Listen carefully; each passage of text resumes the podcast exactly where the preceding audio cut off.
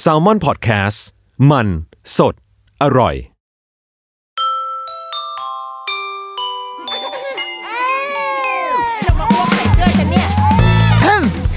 เดอะรุกี้มัมคุณแม่มือสมัครเลี้ยงกับนิดนก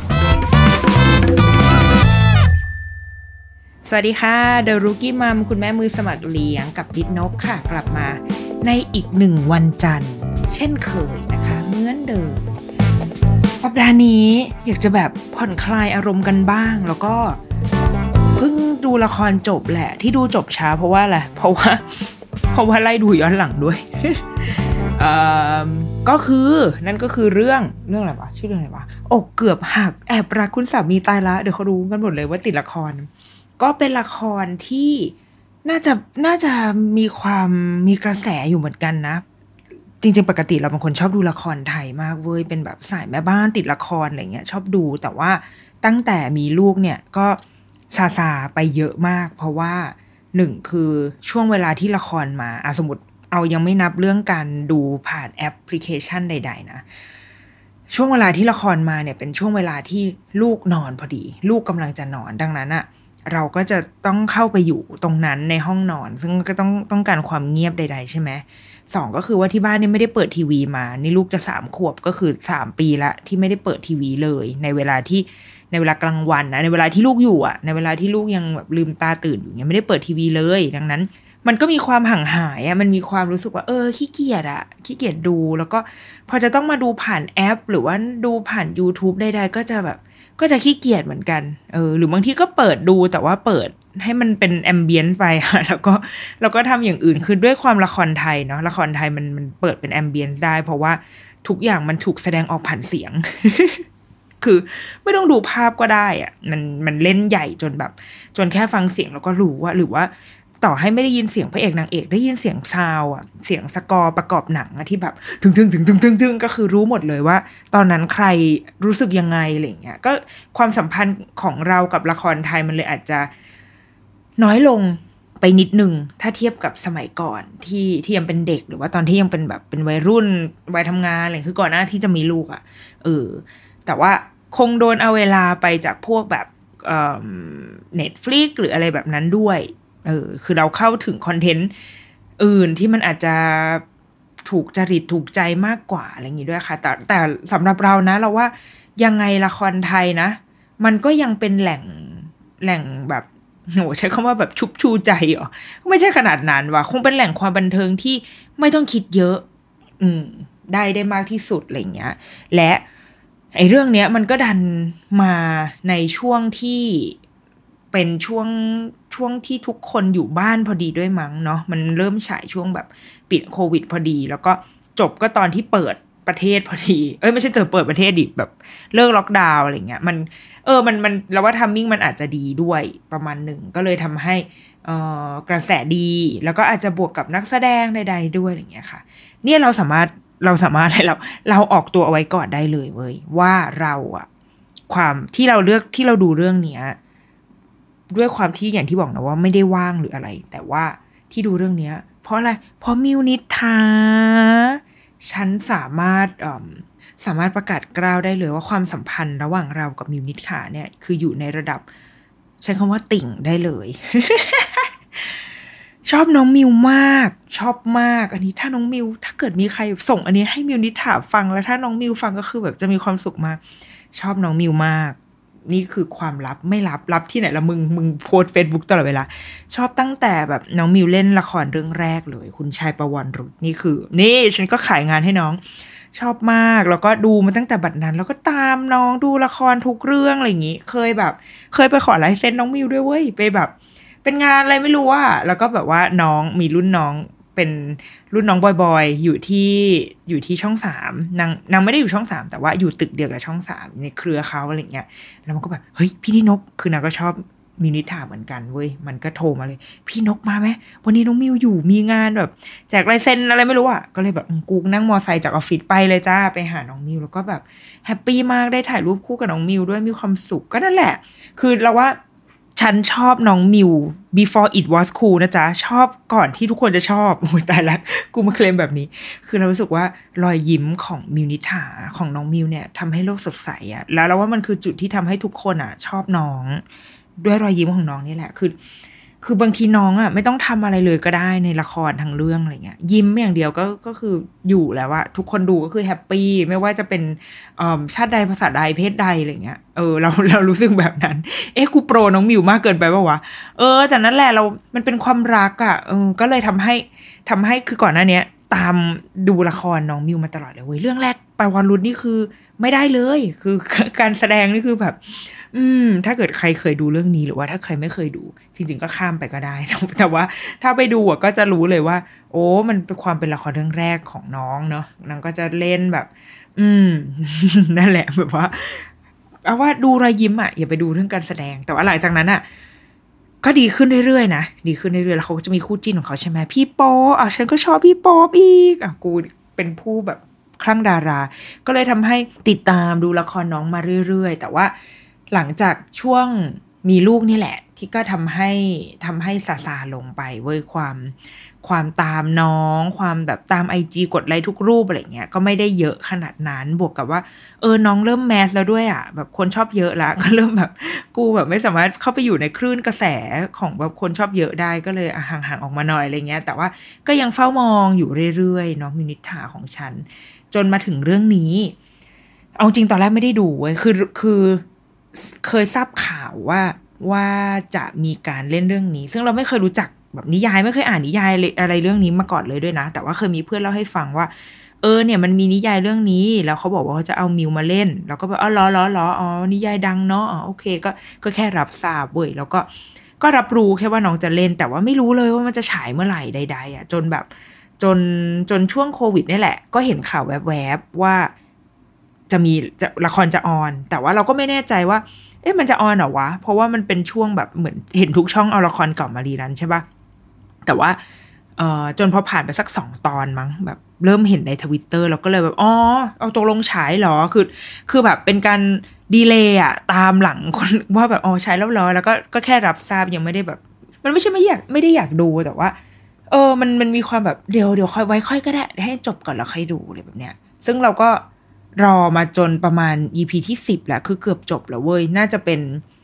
คือก็เริ่มเห็นคนพูดถึงเรื่อยๆคือในทวิตเตอร์แล้วว่ามันมันมีกระแสอยู่นะ มันขึ้นติดเทรนทุก ๆ วันจันทร์อังคารใช่ไหมที่ละครออน แต่ว่าใน Facebook อะ่ะคือส่วนใหญ่เราจะสิงอยู่ใน Facebook มากกว่า ก็จะสังเกตเห็นว่ามีเพื่อนพูดถึงละครเรื่องนี้เป็นระยะระยะแต่ว่าก็ไม่ได้บ่อยมากก็เลยแบบ เออ หรือกูต้องดูแล้ววะ แล้วบวกกับมันเป็นตอน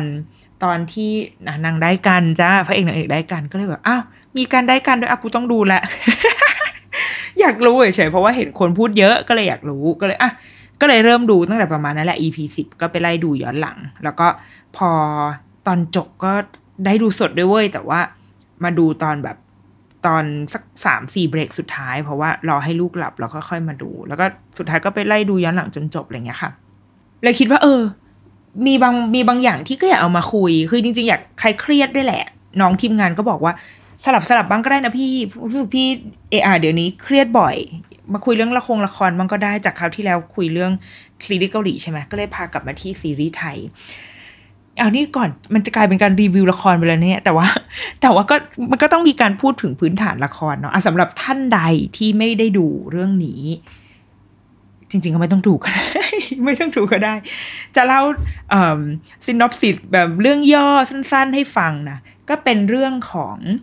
นางเอก พระเอกนางเอกชื่อน้องเมยพระเอกชื่อพี่เทียน ไม่ต้องไปรู้ชื่อจงชื่อจริงอะไรละเอาแค่นี้พอนางเอกเนี่ย ชอบพระเอกมาก คือชอบมาตั้งแต่เรียนโรงเรียนเดียวกัน เป็นคนจังหวัดเดียวกันมาก่อนอะเป็นคนภูเก็ตมาเหมือนกัน แล้วก็เรียนโรงเรียนเดียวกันแล้วก็ตามมาเรียนกรุงเทพก็มาอยู่ที่เดียวกัน น้องผู้หญิงเนี่ยน้องเมยเนี่ยคือเหมือนที่บ้านบ้านบ้านพระเอกเนี่ยรวยมากร่ำรวย ส่วนบ้านนางเอกก็จะเป็นฟีลแบบก็ไม่ได้ยากจนอะไร แต่ก็ฐานะฐานะไม่ได้ดีเท่า ก็จะดังนั้นก็จะอยู่ในฝ่ายแบบฝ่ายเป็นรองหน่อย ทีนี้แม่แม่ของพระเอกนางเอกก็มีความรู้จักกัน พอนางเอกเนี่ยสอบติดที่กรุงเทพจะต้องไปเรียนที่กรุงเทพทางบ้านก็เลยฝากฝังให้ไปอยู่กับพี่ชาย ซึ่งก็คือพี่เทียน แล้วก็มีพี่เทียนก็มีพี่ชายแท้ๆอีกคนหนึ่งชื่อพี่ริก็คือนำแสดงโดยพี่โยงอัมแชร์ ซึ่งอะแปลกตั้งแต่จุดแรกแล้วว่า โห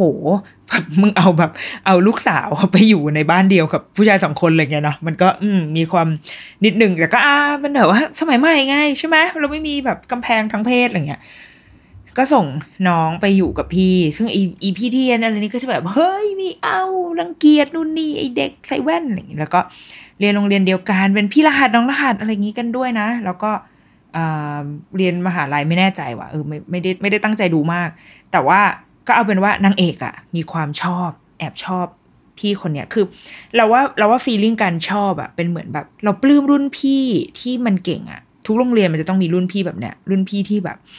เทพๆอะทั้งหล่อเล่นกีฬาก็ดีเรียนก็เก่งอะจะมันจะต้องมีอีกตัวแบบเนี้ยอยู่ทุกโรงเรียนมันต้องมีหนึ่งคนอะอะดังนั้นความสัมพันธ์ของของนางเอกกับ รุ่นพี่คนเนี้ยจะเป็นแบบเนี้ยคือ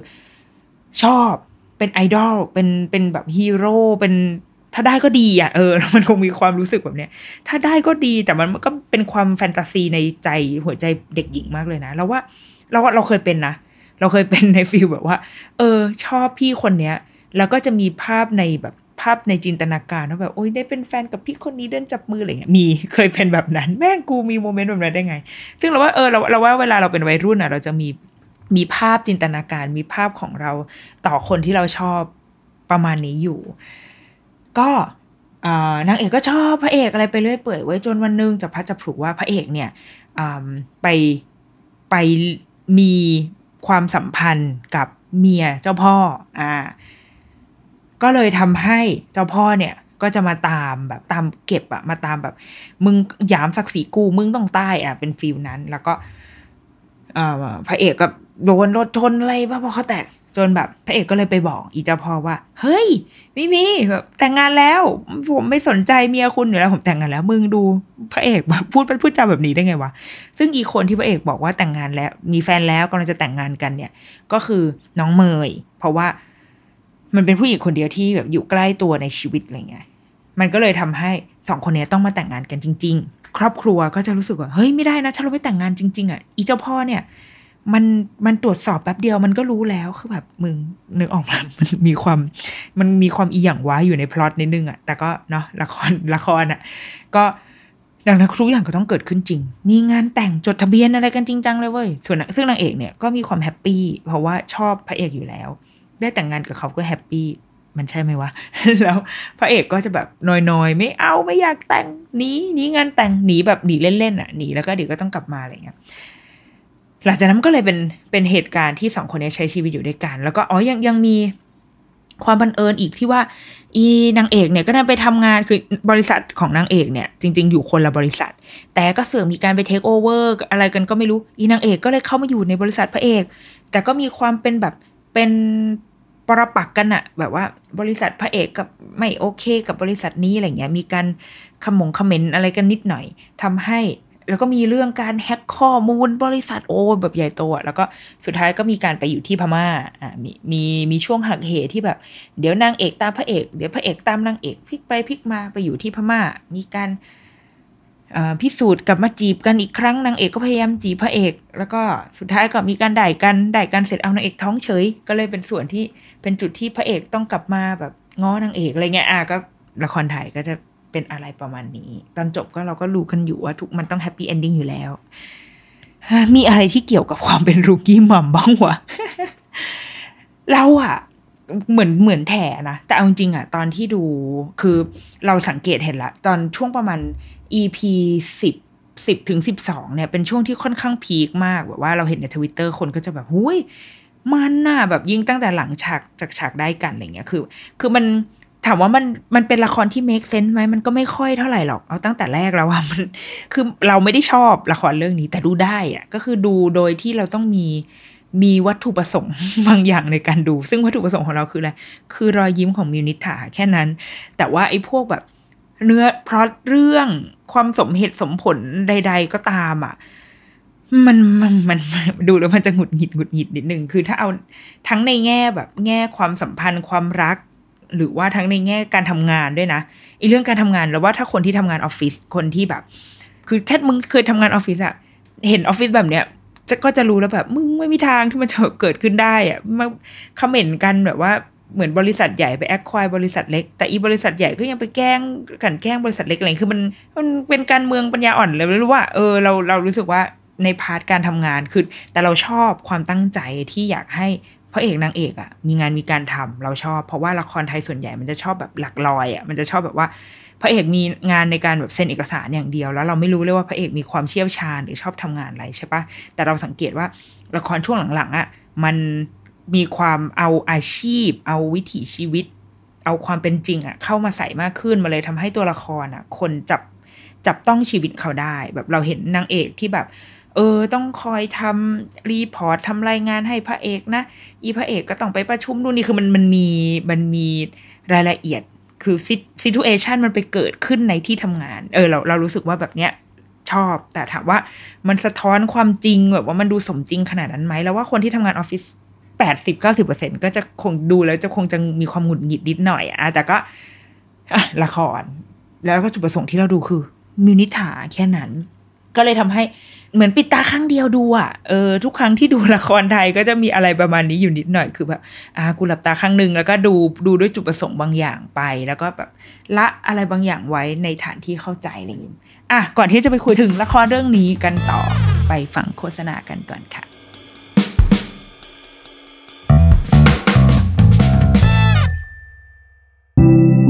สวัสดีครับคุณผู้ฟัง พวกเรา Salmon Podcast อยากชวนคุณไปฟังรายการใหม่ในซีซั่น2ของพวกเรานะครับ Time Machine Party Game Podcast ที่เรากล้าบอกว่าเป็นเจ้าแรกในไทยที่ทำ Party Game Podcast นะครับ รายการนี้จะพาคุณและเพื่อนๆ ไปทายคำถามง่ายๆ เกี่ยวกับไทม์ไลน์ของทุกเรื่องในโลก ว่าคุณรู้ไหมว่าข้อกอขอคอเนี่ยอะไรเกิดก่อน ผมขอแนะนำว่าให้ฟังในช่วงเวลาปาร์ตี้ หรือ moment ที่รวมกลุ่มเพื่อนกันนะครับ สามารถติดตามรายการนี้ได้ทุกวัน เพียง search ว่า Time Machine ในทุกช่องทางที่คุณฟังพอดแคสต์ครับ Time Machine Party Game Podcast คุณรู้ไหม อะไรเกิดก่อน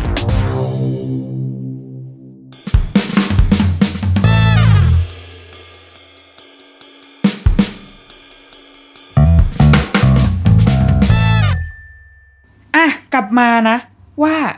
แล้วน้องเมยกับพี่เทียนเนี่ย มันเกี่ยวอะไรกูกับรูกี้มัมวะเออ นั่นดี เกี่ยวอะไร กูแค่อยากพูดถึงละครเฉยๆ ก็เลยพยายามหาความเกี่ยวข้องด้วยการแถๆ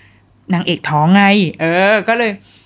นางเอกอะช่วงที่นางเอกท้องมันคือ EP ประมาณสิบสามสิบสี่สิบห้าใช่ไหมคือเป็นช่วงที่ใกล้จะจบล้วซึ่งมันเป็น EP ที่คนอะบ่นกันเยอะมากเว้ย ถ้าเข้าไปทวิตเตอร์คนถึงถึงขั้นด่าเลยแหละ คือแบบแม่งอะไรของมึงเนี่ย ตอนแรกละครแบบต่อให้มันไม่สมจริงหรืออะไรก็ตาม แต่ว่ามันก็มีความสดใส มีความเออสนุกมาตลอดอะมันมีความแบบพระเอกนางเอกไม่ ไม่น่าลำคาญอะเออเหมือนละครไทยเรื่องอื่นที่แบบนางเอกนางเอกก็ขี่งอน อีพระเอกก็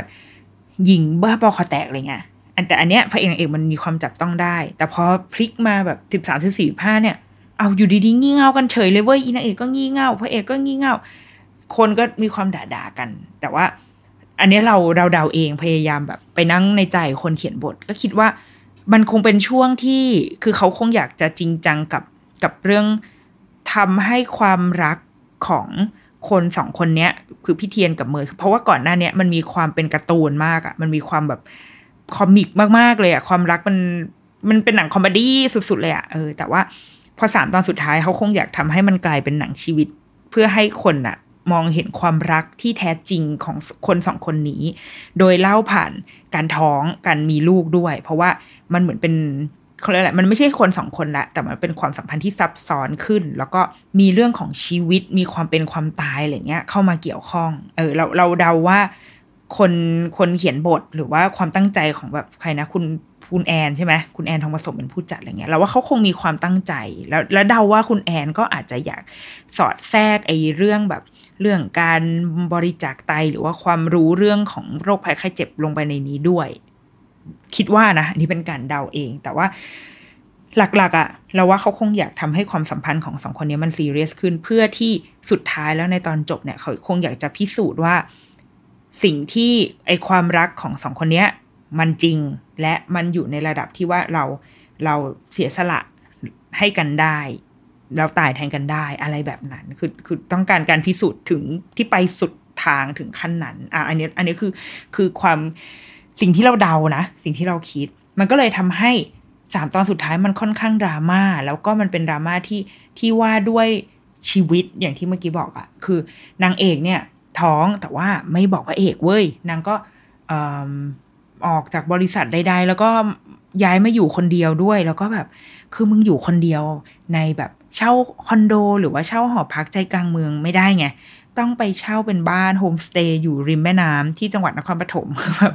และการเดินทางของนางเอกก็คือ ต้องนั่งจากเดิมที่ก็เออ มีการขับรถนั่งรถไฟฟ้าไฟฟ้าอะไรอย่างใช่ไหมตอนนี้ก็คือต้องมานั่งรถเมล์แล้วก็นั่งเรือรับจ้างเพื่อที่จะไปให้ถึงบ้านอะไรเงี้ยคือไม่รู้ว่าทำไมจะต้องทำให้มันลำบากขนาดนั้นด้วย ทั้งๆที่เออ ก็ดูพื้นฐานนางเอกแล้วก็ไม่ได้ไม่ได้จะต้องลำบากระบนอะไรอะไรเงี้ยเนาะ แต่ก็มันก็คือละครอีกครั้ง นางก็ไปอยู่บ้านโฮมสเตย์แต่ว่าท้องด้วยนะ แล้วพระเอกก็จะมาตามง้อนางก็มาสุ่มสุ่มดู แล้วก็ปรากฏว่าก็มาเจอนางเอกแบบ เป็นลม แล้วก็ล้มไป พระเอกก็เลยพานางเอกไปโรงพยาบาล แล้วก็ไปพบว่า อ้าว ท้องนี่ว่า ก็เลยทำให้แบบรู้กัน พระเอกก็เลยเริ่มมาเริ่มมาเออง้อและ แล้วก็มีแบบเคสที่แบบนางเหมือนฝันว่านางเอกแท้งนู่นนี่นางเอกเลือดออกอะไรอย่างเงี้ยค่ะ จนพอสุดท้ายเขาก็เขาก็ดีกันเนาะมันก็มันต้องดีกันได้แล้วแหละ ดีกัน เรื่องก็เหมือนจะ happy ending เว้ยแต่ก็สืบไปเจอว่าอ้าวนางเอกแบบ เป็นโรคไตขึ้นมา ซึ่งทำให้โอกาสที่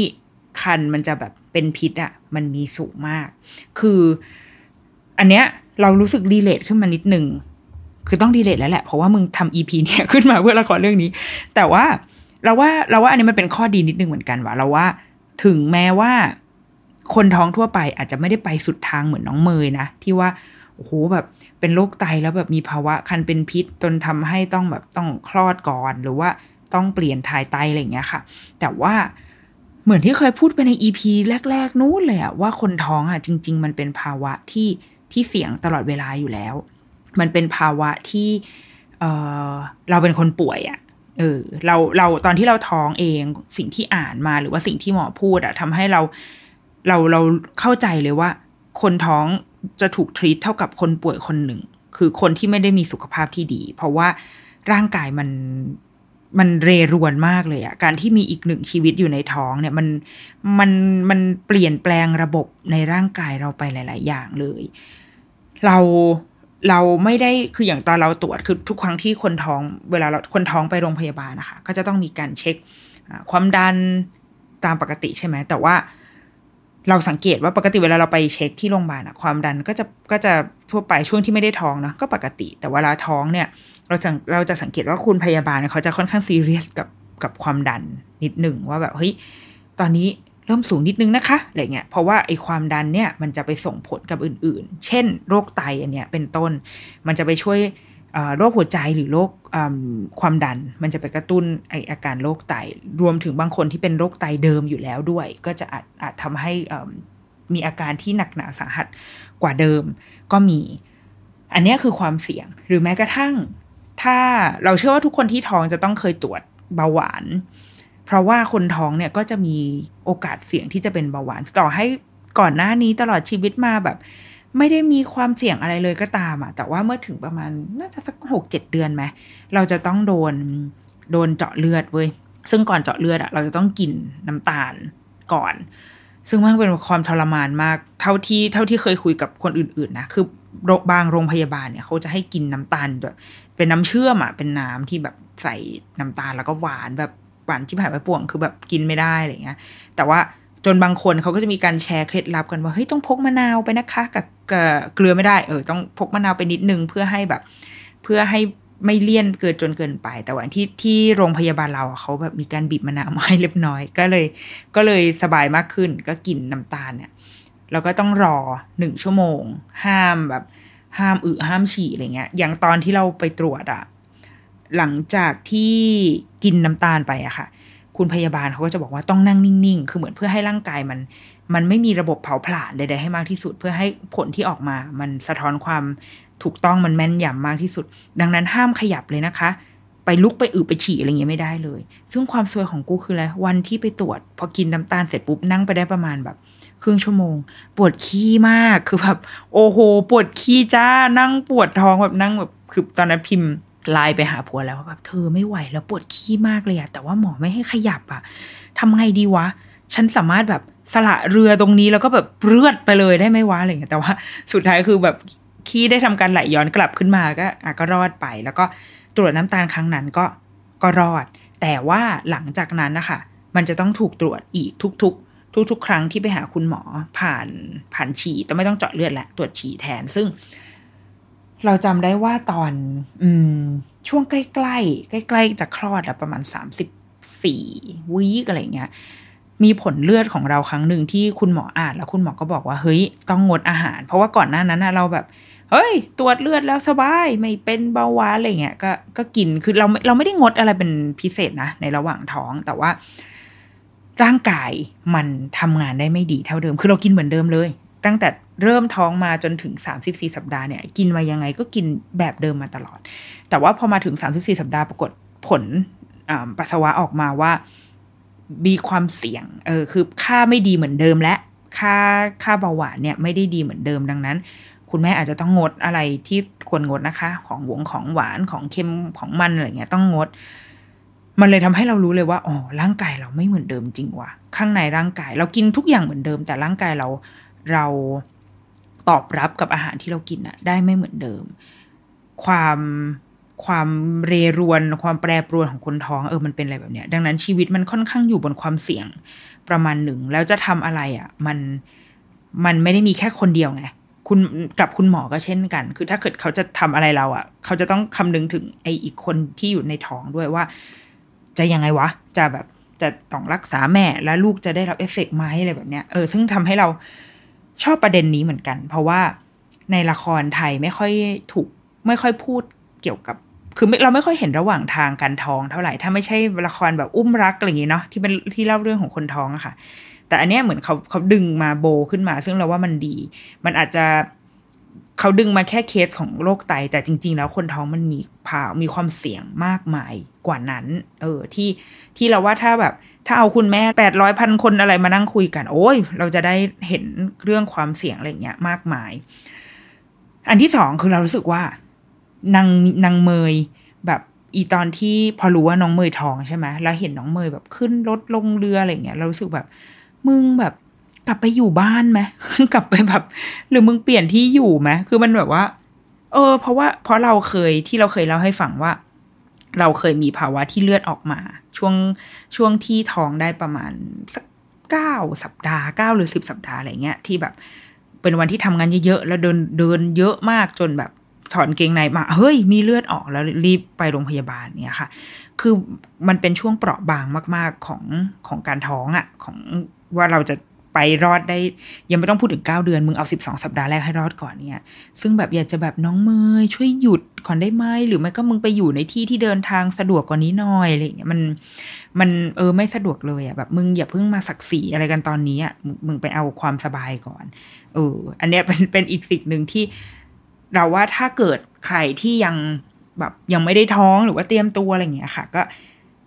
มันจะมีช่วงเซนซิทีฟอันเนี้ยอยู่ที่อย่าทำตัวแบบน้องเมยเว้ยอย่าไปอย่าไปทำตัวแข็งแกร่งมากเกินไป เออ หรือว่าอีกอันนึงกลับมาที่เรื่องโรคไตคือแบบเราเราเออเราเราไม่ได้ไปถึงจุดนั้น แต่ว่าเรามีเพื่อนที่ที่มันก็ไม่ได้เป็นโรคไตแหละแต่ว่ามันเป็นกรวยไตเว้ยคือตอนนั้นเราไปเที่ยวเชียงใหม่ไม่ได้ไปเที่ยวไปทำงาน เออ ตอนนั้นเราเราท้องยังวะท้องแล้ว ตอนนั้นท้องแล้วแต่ว่า เอ๊ะ ท้องเรายังวะ เออจำไม่ได้แต่ว่าเพื่อนอะท้องอยู่ แล้วก็เหมือนมีอาการปวดท้องหรืออะไรสักอย่างอะค่ะแล้วพอไปตรวจเนี่ย ก็พบว่าซึ่งมันไม่ใช่การอยู่ในกรุงเทพไงพอไปตรวจก็เลยพบว่าเป็นกรวยไตอักเสบ ซึ่งมันเกิดจากการที่ไม่ได้ฉี่อาจจะมีการอั้นฉี่หรือใดๆก็ตามอะเออมันเลยทำให้เหมือนแบบส่วนปลายของของไตที่มันเป็นแบบว่าต้องฟอกของเสียอะไรอย่างนี้ใช่ไหมมันอักเสบขึ้นมา ก็เลยต้องแบบต้องไปหายงหายาคือชีวิตลำบากประมาณหนึ่งเหมือนกัน ซึ่งอีกการการท้องเนี่ย มันมดลูกเราอะค่ะ เด็กมันอยู่ในมดลูกใช่ไหมมันก็จะไปขยายตัวมันใหญ่ขึ้นเรื่อยๆเขาก็จะใหญ่ใหญ่ใหญ่ใหญ่ใหญ่ขึ้น มันก็จะไปเบียดกดทับพวกแบบอวัยวะภายในของคุณแม่ทั้งหลายอะ่ะกระเพาะปัสสาวะเนี่ยตัวดี จึงเป็นเหตุผลที่ว่าทำไมคนท้องถึงฉี่บ่อย เราปกติเราเป็นคนไม่ไม่ตื่นกลางคืนเลย คือถ้านอนแล้วก็คือนอนเลย เจอกันอีกทีตอนเช้า ไม่เคยตื่นขึ้นมาฉี่ถ้าไม่ใช่วันที่แบบกินน้ำหรือกินอะไรมาเยอะมากจนแบบต้องลุกขึ้นมา คือน้อยมากปีละวันอะ่ะเออเราว่าประมาณนั้นเลยอะ่ะแต่พอช่วงท้องเนี่ย คือเป็นทุกวันต้องตื่นทุกวัน แล้วมีเวลาของมันเลยประมาณตีหนึ่งหรือตีสามอะไรเงี้ยจะต้องตื่นมาฉี่หนึ่งครั้ง เพราะว่ากระเพาะปัสสาวะเราอะ่ะมัน มันเป็นกระเพาะเดิมแหละ แต่ว่าพื้นที่มันน้อยลง เพราะมันถูกเบียดดังนั้น เราก็จะปวดฉี่ได้ง่ายขึ้น ปวดฉี่ได้บ่อยขึ้นเออเวลาคนท้องที่เขาให้ขึ้นเครื่องบินอะไรเงี้ยเขาถึงพยายามให้นั่งริม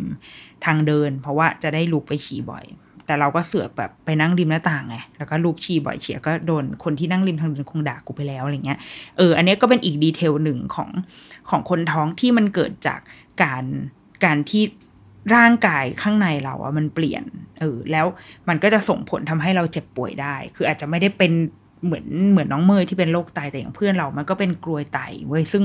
ซึ่งก็เป็นเท่าที่คุยกับเพื่อนนะก็เป็นโรคที่คนท้องเป็นกันเยอะเหมือนกัน เพราะนี่แหละเพราะเรื่องของการอั้นฉี่นี่แหละเพราะเราเข้าใจนะบางทีผู้หญิงทำงานอะแบบทำคือถ้านั่งอยู่ในออฟฟิศไม่เป็นไรหรอกเพราะว่า ปวดฉี่ก็ลุกไปฉี่ใช่ไหมแต่บางทีแบบ ไปออกข้างนอกไปไซต์ไปอีเวนต์ไปนู่นนี่ทำงานอะไรติดพันแล้วเราลืมฉี่อะมันมันมีผลเยอะ แล้วก็อย่างที่บอกว่า พอเรามาเจ็บป่วยในตอนที่เราท้องอะการใช้ยาหรืออะไรก็ตามอะมันมีข้อจำกัด มันทำมันเราไม่สามารถที่จะแบบรับยาได้อย่างเต็มที่อะไรแบบเนี้ยเออก็ก็แอบเป็นแอบเป็นอีกหนึ่งสิ่งที่ ที่ถ้าสำหรับสำหรับใครที่มีลูกแล้วก็คงได้นึกถึงเนาะนึกถึงสมัยที่เราท้องว่าเออเราผ่านความยากลำบากช่วงนั้นมา แต่ว่าถ้าใครที่ยังท้องอ่อนๆอยู่ หรือกำลังเตรียมตัวอย่างเงี้ยค่ะ ก็มันเป็นหนึ่งในหนึ่งในสิ่งที่ต้องระมัดระวังไว้ คือเราว่ารู้แค่ว่าคนท้องมันไม่ใช่คนแข็งแรงอะ่ะ อืม ไม่ไม่ใช่ ไม่ใช่ร่างกายที่ปกติของเพื่อนที่เรารู้จัก เออเอางั้นดีกว่า สมมติว่าเราเราเป็นคนธรรมดาคนปกติ ไม่เคยมีลูกไม่ได้แบบท้องท้องอะไร แต่ว่ามีคนใกล้ตัวเพื่อนที่ทำงานเพื่อนในกลุ่มอะไรเงี้ยเขาท้องอยู่หรือว่ามีญาติที่ท้องอยู่อะ เออ เราอยากให้คิดเอาไว้ในใจว่าไอคนเนี้ย ไม่ใช่คนเดิมที่เรารู้จักแหละ สุขภาพหรือใดๆของเขาอะมันมีความแม้ภายนอกจะดูแข็งแกร่งมาก แต่จริง ๆ แล้วข้างในมันมันเปลี่ยนเยอะเหมือนกัน และหลาย ๆ อย่างมันก็ยังติดมาจนถึงทุกวันนี้หลังคลอดด้วยซ้ำหลาย ๆ หลาย ๆ สภาวะของแต่ละคนนะคะมันมันค่อนข้างเออมันเปลี่ยนชีวิตนิดนึงเหมือนกันว่ะมันในการท้องเนี่ยแบบมันแอบแบบ เออเปลี่ยนเปลี่ยนข้างใน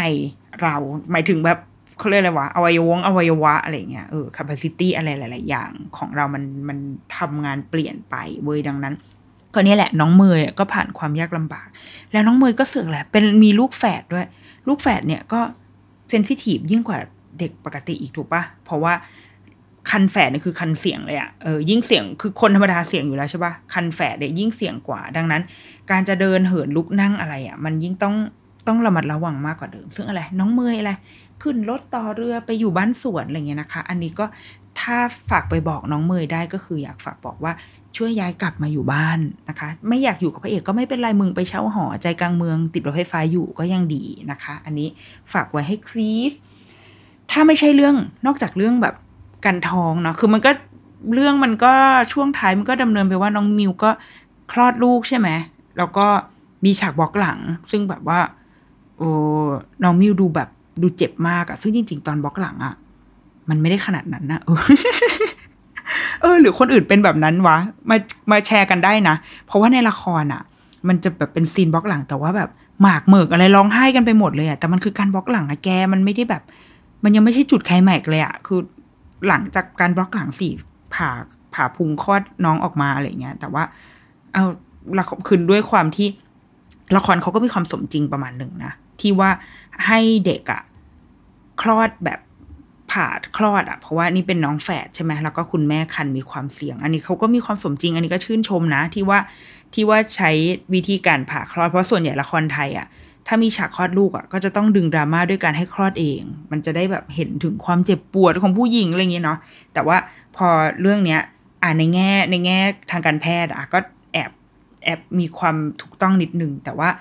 เดาว่าพุ่มกับว่าคงแบบ เฮ้ย แต่ว่ามันไม่มีแบบ มันไม่มีภาพแบบเจ็บปวด คุณแม่เจ็บปวดเลยนะเว้ยคงมาคุยคุยกันแล้วก็อะเป็นการเจ็บปวดตอนบล็อกหลังแล้วกัน ซึ่งแบบมึงมันไม่ได้แบบเจ็บปวดอะมันไม่ได้ต้องทำหน้าอะไรขนาดนั้นอะเรา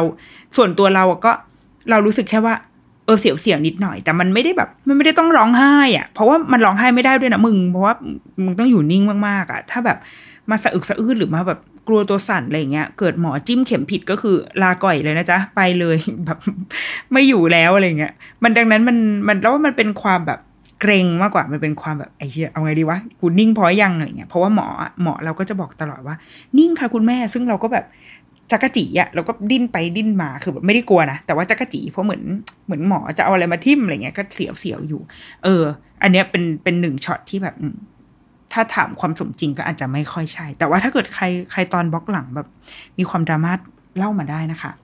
อันนั้นแหละ ถ้าไม่ใช่ถ้าไม่ใช่พวกเรื่องความความคนท้องหรือภาวะใด ๆ นะ มันก็จะมีเรื่องของแม่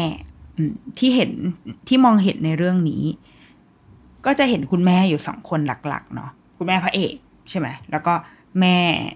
แม่พระเอกก็จะเป็น character แบบ คุณเล่นด้วยคุณดวงตานางก็จะมีความแบบว่า จุ้นจ้านอะเออสามารถใช้คำว่าจุ้นจ้านคือ เราว่าเขาวาง character ของแม่ก็น่าสนใจเหมือนกัน คือในทางนึงอะก็ดูหัวสมัยใหม่ ดูเป็นแม่ที่แบบ มันมีฉากหนึ่งที่แบบว่า โทรไปหาลูกช่วงช่วงแรกๆเลยก็แบบแกมันแรดเห็นไหมความแรดของแกมันก็เลยทำให้แกเดือดร้อนอะไรเงี้ยคือ คือมันเป็นเออเราเราว่าอันนี้มันเป็นภาษาแม่ที่ แม่ที่ค่อนข้างแบบสนิทกับลูกแล้วคุยกับลูกเข้าใจอะไรเงี้ยเออเราเราชอบนะ แต่ว่าในอีกทางคือแบบ ในขณะที่พอดูว่าแม่คนนี้หัวสมัยใหม่จังแต่กับในอีกเรื่องก็คือมึงมาคุมถุงชนลูกในยุคสมัยปี 2020 เนี่ยเหรอ เออมันมันมันเหมือนจะไปสุดแต่มันก็ไปไม่สุดอะซึ่งถามว่าไอ้อะไรพวกนี้แหละไอ้พวกรายละเอียดเล็กๆน้อยๆหรืออย่างแม่นางเอกที่ก็แพสซีฟมากๆเลยคือแบบว่าเป็นผู้ถูกกระทำตลอดเวลาดู ไม่มี ไม่มีแรงพลังในการจะไปต่อสู้อะไรกับใครเลยอะไรเงี้ยเราแบบมันเลยเป็นเหตุผลที่ทำให้เราอาจจะติดขัดอะไรกับเรื่องเนี้ย นิดหน่อย เออ ที่ว่า เออทำไมเรายังแบบมีมามาฉายภาพของการแบบคลุมถุงชนในในสมัยนี้อีกวะหรือ หรือแบบ แม่ก็มีความจัดแจงพาลูกไปดูดวงอะไรเงี้ยเออแต่ว่าอะทั้งหมดทั้งมวลมันก็เกิดขึ้นจากความความหวังดีแหละ ถูกไหมคุณแม่ก็จะหวังดีอะไรเงี้ย แต่ว่าถ้าเราแบบอาตัดความละครความละครออกไปอะเราก็คงแบบใช่ไหมแบบว่ารู้สึกแบบ อืม ยังไงดีนะ แบบมันมันไม่ค่อย มันเหมือนจะก้าวหน้าละ แต่ก็ยังไม่ค่อยเท่าไหร่อะไรเงี้ย ความความจุนจ้าน ความเข้ามาจัดการชีวิตของลูกมากเกินไป ก็เลยส่งผลให้เกิดเป็นเหตุการณ์ ใด ๆ ก็ตามเป็น consequence ของของการตัดสินใจของแม่เออเกิดขึ้น ซึ่งเราก็สังเกตว่า เออ จริง ๆ ส่วนใหญ่ ละครไทยก็มักจะถูกขับเคลื่อนด้วยการตัดสินใจของแม่ และนำไปสู่ความแบบพีหน้าจิบหายไว้ป่วงอะไรเงี้ย เออ เยอะเหมือนกัน แล้วถามว่าเราแบบรู้สึกอย่างไรอะกับ เมื่อดูจบแล้วรู้สึกอย่างไรก็รู้สึกว่า ก็เป็นละครที่ ที่ดูได้เออดูได้ใคลายเครียดได้ประมาณหนึ่ง แล้วก็แต่ว่าอย่าไปอย่าไปเอาจริงเอาจังอะไรกับมันมาก แล้วก็แต่ว่าส่วนที่ชอบก็คืออย่างที่ได้พูดทั้งหมดไปแล้วค่ะแล้วว่ามันมีความละเอียดในในในหลาย ๆ เรื่องที่ที่แปลกใจที่มาละเอียดกับเรื่องเหล่านี้ เช่นนี่แหละ เช่นเรื่องการท้องเรื่องคนท้องที่เอ่อการไปหาหมอ